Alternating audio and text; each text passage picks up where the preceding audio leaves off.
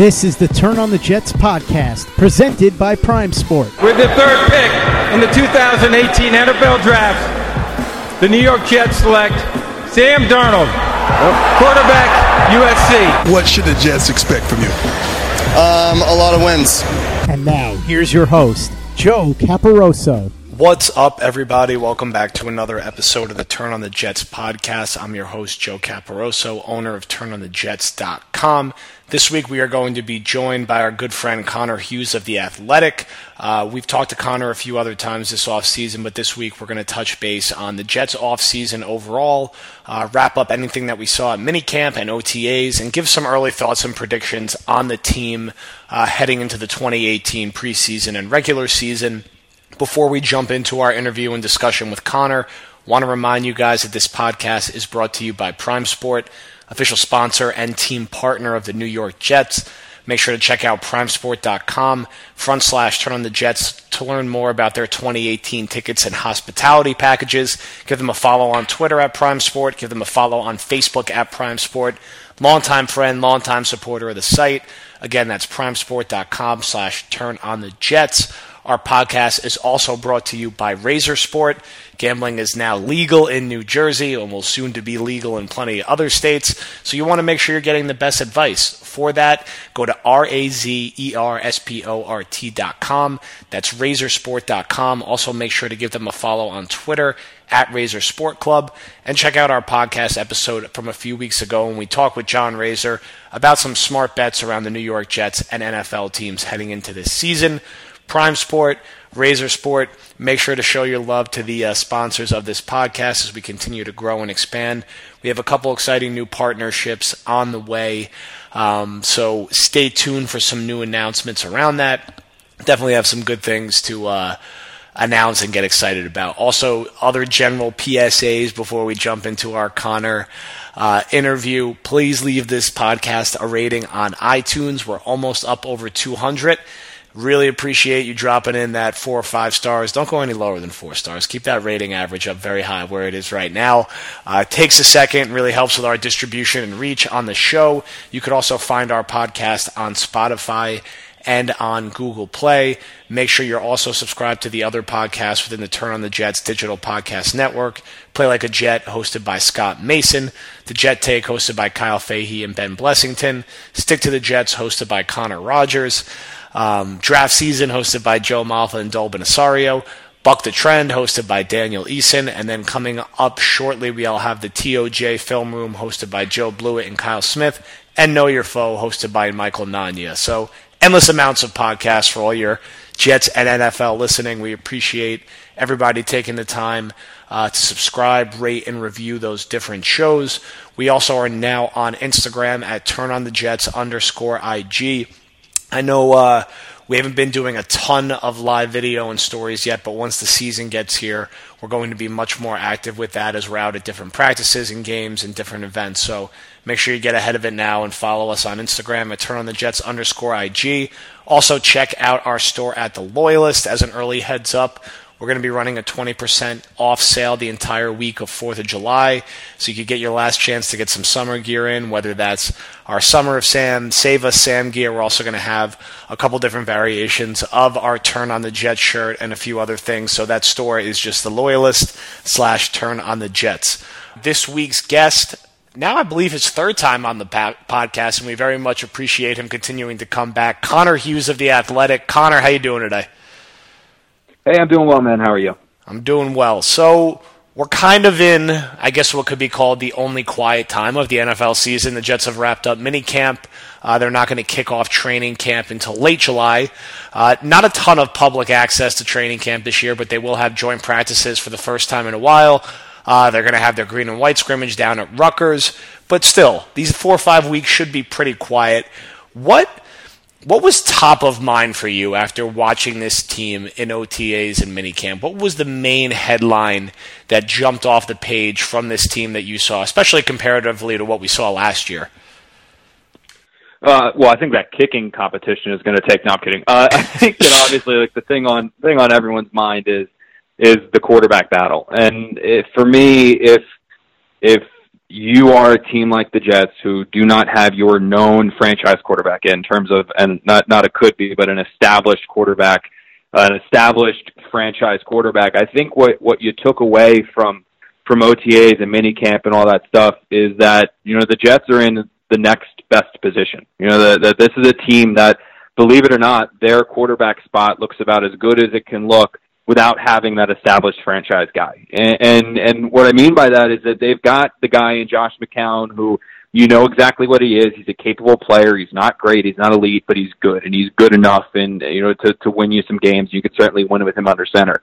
They've got the lottery ticket in Teddy Bridgewater, who's a guy that you know it, what I mean two two and a half years ago looked like a budding franchise quarterback before that gruesome knee injury. He's back and he's healthy. And then you've got Sam Darnold, who uh, for all intents and purposes, looks like a guy who is much further along than some expected. Looks like a guy that potentially could be in the running to be the week one starter, and and certainly has started to display a lot of things that that scream franchise quarterback potential. So. You know, quarterback is going to be the talk of this team for the next several months. If Sam Darnold, uh, his progress is going to be the talk of this team probably for the next couple of years. But you know, I think that that while there hasn't been a game played yet, and while there's certainly a lot of things that can happen between now and week one, and then of course the end of the season, there's reason for optimism and and probably cautious optimism, I, I would say, regarding this team and and the the position that's kind of doomed them for the last four decades or so. How realistic is it for Jet fans to think that Sam Darnold has a very real chance to start week one. I know personally it's something I've been advocating for, at least if the competition is close in training camp in the preseason, which which I think it will be based on where Darnold's talent and everything we've heard so far. Some Jet fans, I think, somewhat wrongly assume that Todd Bowles would never consent to playing a rookie quarterback, although he has not been shy to play rookies and young players at other positions in the previous few years. I mean, if you had to put it I guess on a percentage right now, who is most likely to be the Jets starting quarterback week one, and where does that percentage fall for Sam Darnold? Yeah, yeah. The the percentage question is always an interesting one, you know. But but I would think that there's definitely a, a good chance of him being there. I mean, Josh McCown's probably still the favorite. I give that at at maybe you know I got to divide this by like threes, but I'd say it's probably like a fifty, maybe a little bit less than that chance that it's that's it's Josh McCown and I think actually, you know, I'll, I'll I'll probably put it this way. I think there's about a fifty to fifty-five percent. I'd say fifty-five percent chance that it's going to either be Josh McCown or Teddy Bridgewater in their center, and then it's a forty-five percent chance that it's going to be uh, that it's going to be Sam Darnold. You know, you don't invest what the Jets invested in Sam Darnold to then not play him. Whenever he is ready to play, and I'm not saying not whenever he is better than uh, Teddy Bridgewater, not when he is better than Josh McCown. Whenever he is ready to play and he is ready to take the field and be this team's starting quarterback and win games for this team, he's going to be the starting quarterback. And that's kind of what this is about. And you know, I understand that that people look at Todd Bowles and say old school coach, you know, he doesn't want to play the young quarterback. I, I think that it's it's not necessarily that he's an old school coach that doesn't want to play the young quarterback. I think it's more that the last two years he's had young quarterbacks that were incapable of playing. I mean, the Jets gave Christian Hackenberg every opportunity to earn the starting job last year, and he just was not capable of playing quarterback in the NFL. So they went to Josh McCown. I mean, it, it, McCown or Petty and Hackenberg took like every rep at quarterback the last three weeks, two and a half weeks of training camp. They started the second and third games. I mean, they begged Christian Hackenberg to be their starting quarterback. He just wasn't capable of it. I could very well see another situation like that transpiring here in camp. And if you look at OTAs and minicamp, it's been uh, it's been Sam Darnold who's out reps Teddy Bridgewater and Josh McCown throughout each of these practices. He gets more reps than any of those guys, including a string of reps with the first team. So the Jets are even this early, which was not the case last year with with Petty and Hackenberg. They're giving this guy more reps, and they're giving this guy reps with the first team for him to learn and develop. And once he's ready to be the starting quarterback, once he's ready to be the guy they'll give him the reins. It's just a matter of when that happens. Now, again, watching how this guy has developed from his first OTA practice and first practice in rookie minicamp to where he was when he walked off the field the final day of minicamp, you see a completely different guy. So if he continues to progress at the rate that he is progressing at, there's no reason why he can't be the starting quarterback week one. And if that's the case, I, I don't see the Jets holding him back. You know, they they know what Josh McCown is. There there's a lot of hype though around Sam Darnold, and I think that the, the difference between this year and last year is that you know players looked at Christian Hackenberg at practice and they realized that this was a guy that that couldn't play yet. So if Todd Bowles put him out there, everyone would basically be like, "Well, we're not trying to win." With Sam Darnold, you see the budding superstar potential there with him. So if he takes the field, you're not going to have that reaction. This isn't a guy that can't play. So once he is ready to play, he's going to get the nod. Most Jet fans, or including myself, are excited about the potential of this group of receivers. Probably more excited than we've been in recent years, considering how the depth chart is finally coming together. What is the internal expectations on availability for Robbie Anderson and Quincy Enunwa? Because I do feel like most of us still sort of speak with these qualifiers around these guys that, hey, if Anderson is available for every game or if Quincy Enunwa is really healthy. I think with how everything has broken the past few months, I think, am I wrong in saying it's more than fair to expect that both of those guys, the expectation internally is that they're going to be the week one starters, and for Anderson, he's going to be available at least 15 or 16 games, and with Enunwa, they're not going to be holding him back in any capacity? Yeah, I think that's fair. Uh, start with Quincy is that I don't anticipate him being limited in any way, shape, or form uh, when when uh, the training camp starts. Uh, this was all cautious. The the stuff of him just doing individuals and mini camp and OTAs. It's just it's just the Jets being cautious. There's no lingering side effects. There's no worry about him getting hurt again. This this was just a guy that was dealt a, a very tough injury. He's working his way back, and the Jets are saying there's no point in rushing him for a a meaningless OTA or minicamp workout. That that's literally what this was. It was just give this guy a chance to really get ready. When we really kick things into high gear here for training camp, he'll be good to go. Uh, with Robbie, it's you know the NFL usually waits, right? I mean, they're they've made the mistakes before in terms of jumping to suspensions before the legal process is ironed out. So you know, Robbie still has some lingering things that have not been ironed out with the law. So if I, I personally would be pretty surprised if he gets suspended this year. I think that if a suspension comes down, and that's a big if, because you've seen there's been you know legitimate questions here regarding what happened with what, what you know exactly what happened down in Florida. That if he gets suspended, I would think and hedge towards that probably happening next year, not necessarily this year. And I highly doubt it's anything more than a game or two. I, I'd be actually surprised if it's more than a game. So the Jets, I, I would think that they're going to have their full complement of receivers here to start, you know, the the season. Then, of course, you know, I know as soon as we hang up now, you know, they'll, you know, the Jets will put so and so on IR, and then you know, Robbie's suspended the whole year because that's, you know, it's just the luck of things. But, uh, you know, I I would think that they're going to have their full their full complement here to to go from week one, and and you know, you're you're going to hopefully see some of these guys develop if you're a Jets fan. You know, you want to see Quincy take the next step. You want to see Robbie take the next step because if that happens, it certainly makes everyone on the offensive side of the ball their job easier in terms of Jeremy Bates calling the plays and who's ever lining up under center at quarterback. So you got yourself a little shout out in a recent uh, YouTube video by Jamal Adams when he uh, yeah when he read through some tweets. I've actually also been called out by Jamal Adams for comparing him to Landon Collins, which he took as an insult, which I meant as a compliment. But I I think it's an interest that I, as people who cover the team, and I, you know, I'm more openly a Jets fan, where you're more openly just, you know, you're a, su- a subjective or objective member of the media covering the team. Jamal Adams, I find to be a difficult player to talk about or analyze with fans because all the fans are so adamantly behind him, which is a good thing and something I understand as someone who is both a Jets fan and who covers the team. I think, you know, with Adams, I think he had an encouraging rookie year. I don't necessarily think he looked like the generational talent that we were told he was before the NFL draft. He wasn't rookie of the year. He didn't get any votes for rookie of the year. He wasn't a Pro Bowl or All Pro. I think the expectation is when you take a guy six didn't over, intercept the pass. yeah, exactly. And I think the expectation is when you take a guy sixth overall, he's not just going to be a good starter. He's going to be a transformational player and someone who is regularly a Pro Bowl or All Pro. And we kind of have this same thing with Leonard Williams, where he's got a little closer, but he's been good, but not quite great. Now with Adams, what do you think he needs to do? Over the next year or two to meet the expectations of being the sixth overall pick? And do you notice that from fans when you say anything even remotely critical of him that there is a particular negative backlash? Yeah, there's some of that. That's, funny you brought up that tweet because it was my mention started blowing up and and people telling me I needed to work on my tackling.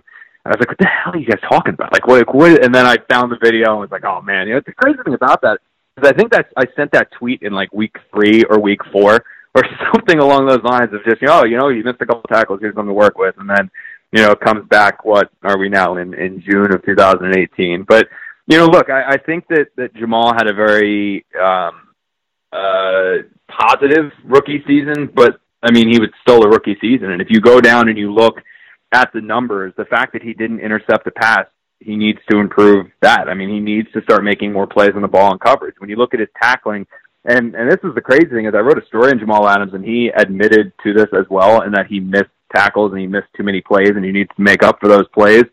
Um, so that was kind of funny in its own right he just needs to, to more experience. You know, the guy was a rookie. You know, there is so much there to like about him. When you talk about his athletic ability, when you talk about his spirit, when you talk about his leadership, that there's a lot of things that that that make him that budding all pro superstar kind of potential. He just needs to put it all together, and and it, I don't think it came all together his rookie year. Obviously, like you said, wasn't defensive rookie of the year. He didn't pick off ten passes or have you know 120 tackles or even have a year like Landon Collins had his second year in the league. I mean, Jamal Adams didn't do that. You saw the potential being there. He just needs to put it all together. And I think that that you know this is a big year for him because you're going to see what the off season did. You're going to see what what he learned this off season and and the steps that he did or did not take. And and the thing is, is that I, I believe that he is knowledgeable of what he needs to improve on. Because, like I said, I, I talked to him and I asked him, how would you grade your rookie season? And he said, I would grade it a 5 out of 10. And I said, well, why would you grade it a 5 out of 10?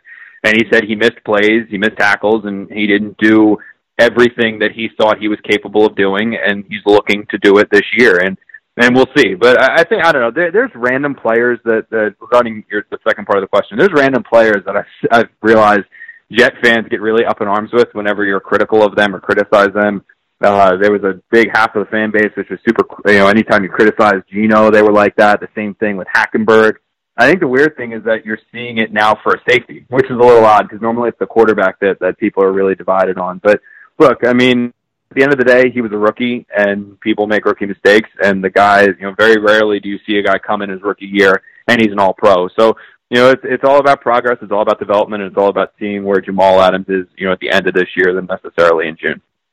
All right, final question before we let you go. I, I put out a poll this past week basically to get Jet fans' expectations on, on their win total for this year. And I was pleasantly surprised by the moderation in the answer. The overwhelming majority of people picked five to eight uh, wins, with the next highest amount, I think, picked nine or ten. And there was only a handful of people on the extremes, which would be less than four wins or more than ten wins. Uh, where do you see this team? roughly ending up as of right now? And I know it's a difficult question to answer until we know how the quarterback position shakes out. But do you think there is an, at least an internal expectation that five and eleven for the third year in a row is not going to cut it, and that while the understanding is this might not be a playoff team, this should be a team that's hovering closer to 500 this year. Is this team, despite having the lowest Madden ratings, the highest Super Bowl, the lowest Super Bowl odds, and all the other things that Jet fans get very upset about, is it fair to think they could be a seven to eight win team this season? Uh, yeah, and I I think that you hit the nail on the head. That there's an internal expectation that five and eleven is not going to cut it. I mean, unless it's even hard to say this, unless everyone goes down and the Jets are end up starting some quarterback that they had to sign off the streets because they lose everyone and all the receivers are hurt like the Giants last year. Even then, I find it hard to believe that that uh, you know that coaching staff is going to survive another five and eleven season. But I think that you hit the nail on the head there with, with about 500. Is that I, I still think that this team is probably a year away from being a legitimate playoff contender. You know, they they've got to shore up the offensive line in some spots. Uh, they could probably they can get by with what they have, but they could use a number one receiver. They desperately need a a edge rusher. Uh, that you know you've obviously been able to say that forever, and and they probably need some help on the defensive line too. Because I'm not sure if if you know Henry Anderson is going to be getting it done, or or your Nathan Shepherd. You don't really know what to expect from those guys yet. So there are still holes on this team, but but you look at it largely, and I, I can make this argument for whoever starts at quarterback with Josh McCown, Bridgewater, or McCown. or Josh McCown, Bridgewater, or Darnold, there's no reason this team shouldn't be around that seven, eight win mark. You know, I, I think that would be the baseline of where you want to go. And if you go below that, it's it's a, a bad season. And if you go above it, they probably exceeded some expectations. You know, th- this is a team that they've got a much better defense. That secondary, assuming everyone stays healthy, should be among the best in the league, and that's you know including the uh, expected improvement from Jamal Adams and Marcus Maye. I mean that's that's something there that you can you can hang your hat on. That's going to be better. I think that their defense as a whole is going to be better with Avery Williamson and Darron Lee entering here in year three. You know, I think those are going to be better. The offensive line should be significantly better with that center situation ironed out, and the receivers with the return of Quincy Enunwa, the tight end even without Seferian Jenkins there's a lot to like there with a healthy Jordan Leggett and Chris Herndon. So you've got a lot of things about this team that you like. I still don't think they're a playoff contender yet because you know there's only so far you're going to go with Josh McCown or a rookie quarterback or Teddy Bridgewater's health. That big question mark, and they still need the rusher, like I said. But there's no reason to believe that this team can't win seven or eight games. I mean, there, there's no reason to believe that that's not where they'll be, and it's probably where they should be. And if they find a way to squeak out nine, you know, they steal a game they shouldn't, or a team uh, that you expect to be good on the schedule is really bad, and they end up beating them up. You know, they they could win up there at nine. I really don't think they'll win ten, but you know, maybe they get to ten wins. So, you know, they're, they're, this team, they're look, they're not going to. The coaching staff's not going to survive five win season. Six wins is probably a, a significant disappointment as well. So, you know, the the people that are saying they're seven, eight wins, I think that's uh, that's a fair fair assessment of where they're going to be this year and then heading into 2019 is where you can you can say, all right, now this is where you see a jump. This is where you really see this team go from a a team trying to turn the corner to one that does, and, and they win 10 games and they get a wild card spot or something like that. All right, Connor Hughes of the Athletic. Make sure to give him a follow on Twitter at Connor underscore J underscore Hughes. Connor, as always, thank you for joining us, and we'll definitely talk to you as the season gets a little closer. Absolutely, man. Thank you so much for having me on.